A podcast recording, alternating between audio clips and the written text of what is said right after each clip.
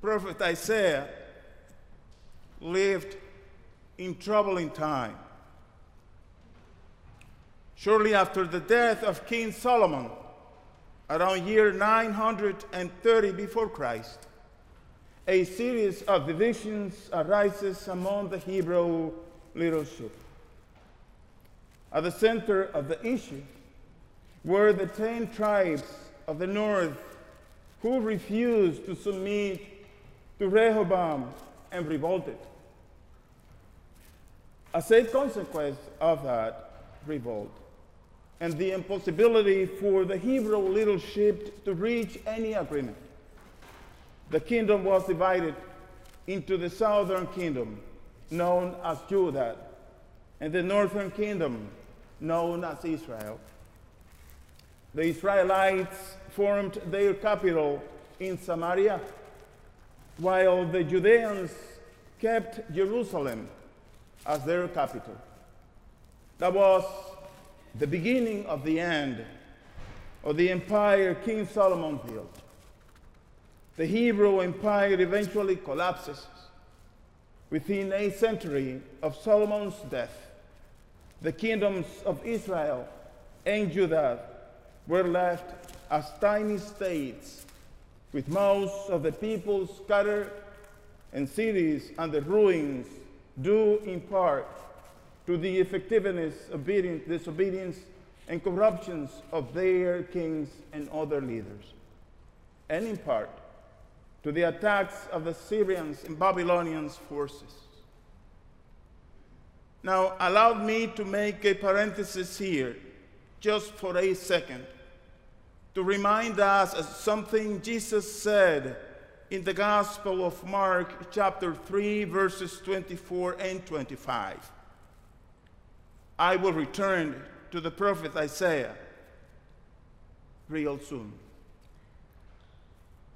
Due to the success of Jesus' preaching and healing ministry, people would be looking for him wherever he went. In some occasions, the crowd was so big and the need so great that Jesus and his disciples didn't even have time to eat. So during a visit, Jesus and his disciples paid to Jesus' own town. Some people, including members of Jesus' own family, start saying that Jesus has gone out of his mind. Then scribes, in an intent to take advantage of this situation and to undermine Jesus' authority, said to the people that Jesus was casting out demons with the help of Beelzebub.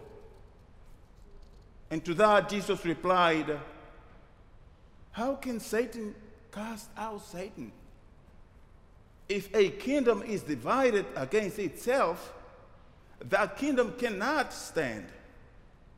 And if a house is divided against itself, that house will not be able to stand. The scribes and those around them knew exactly what Jesus meant when he said that. They understood Jesus wasn't just talking about spiritual power struggles and divisions among themselves, but also about the divisions that happened at the heart of human societies, whether these societies are families, communities, or nations.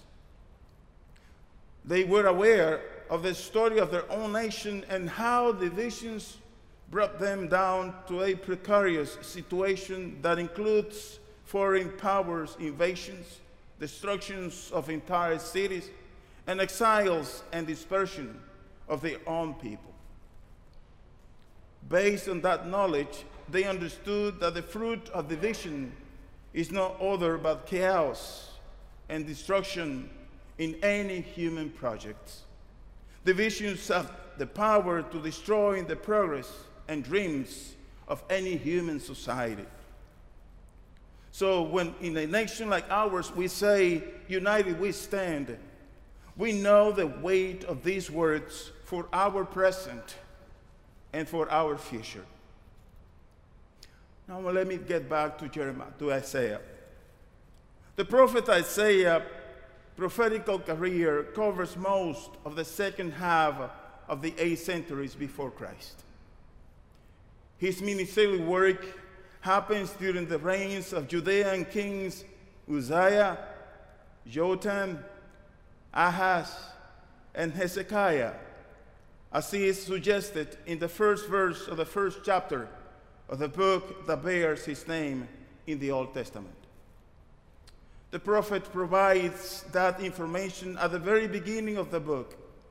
His own words, the vision of Isaiah, son of Amos, which he saw concerning Judah and Jerusalem in the days of Uzziah, Jotham, Aha, and Hezekiah, kings of Judah.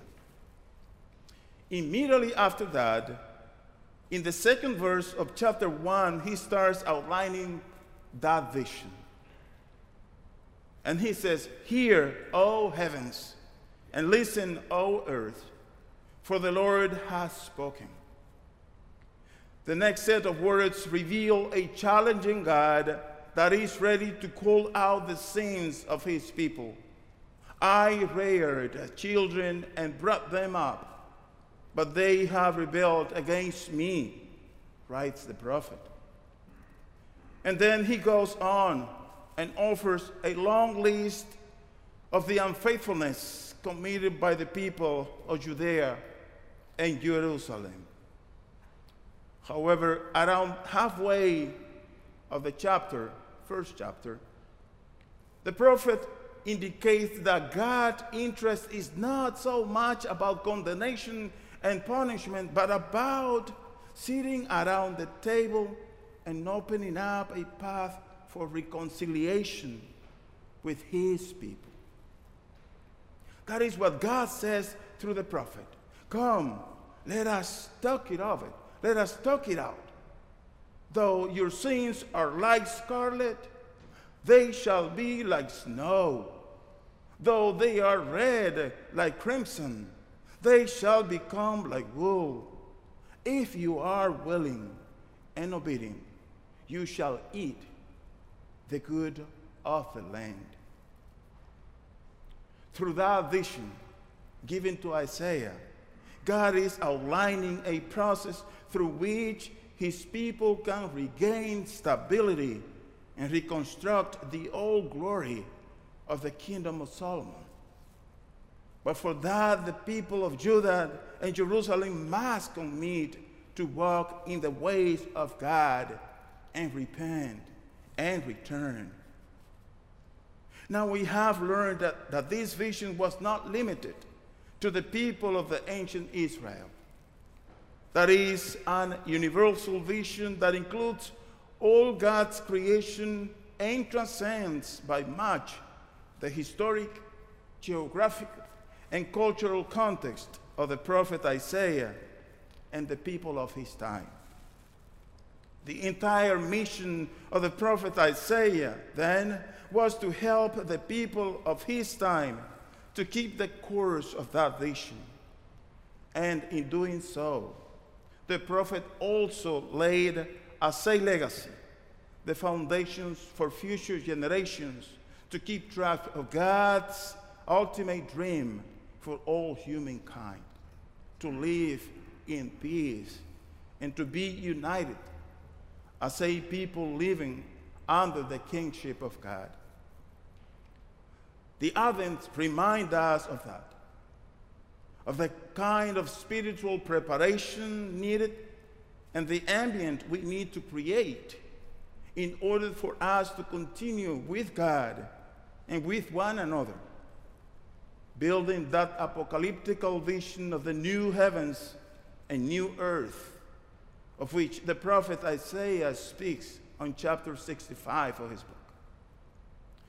In chapter 6, Isaiah, now speaking in first person, tells of another vision.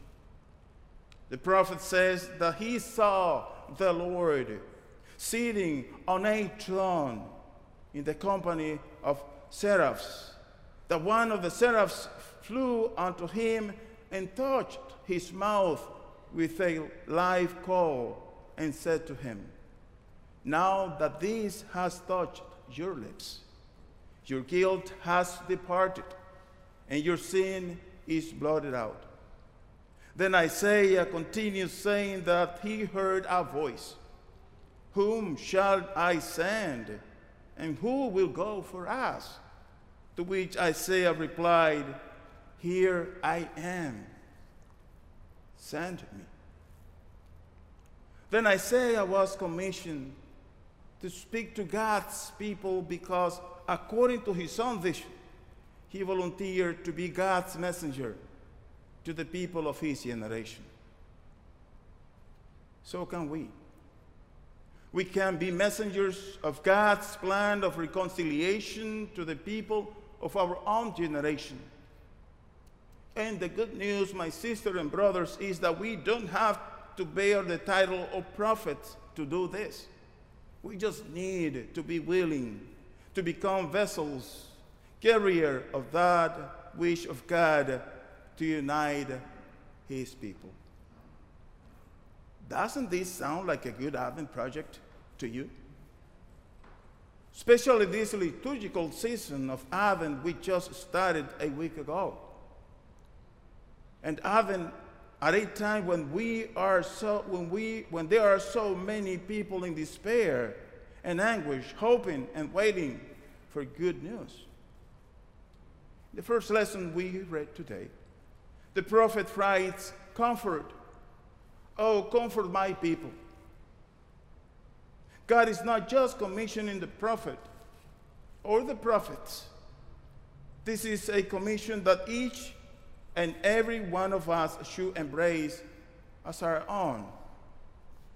Because, my sisters and brothers, in Advent, we prepare ourselves to celebrate one more year of the birth of Jesus. And at the same time, we labor with others to prepare the way for the kingdom he came to announce, doing whatever we can to bring it closer to its fullness. We can do that. And with God's help, we can do it. Amen.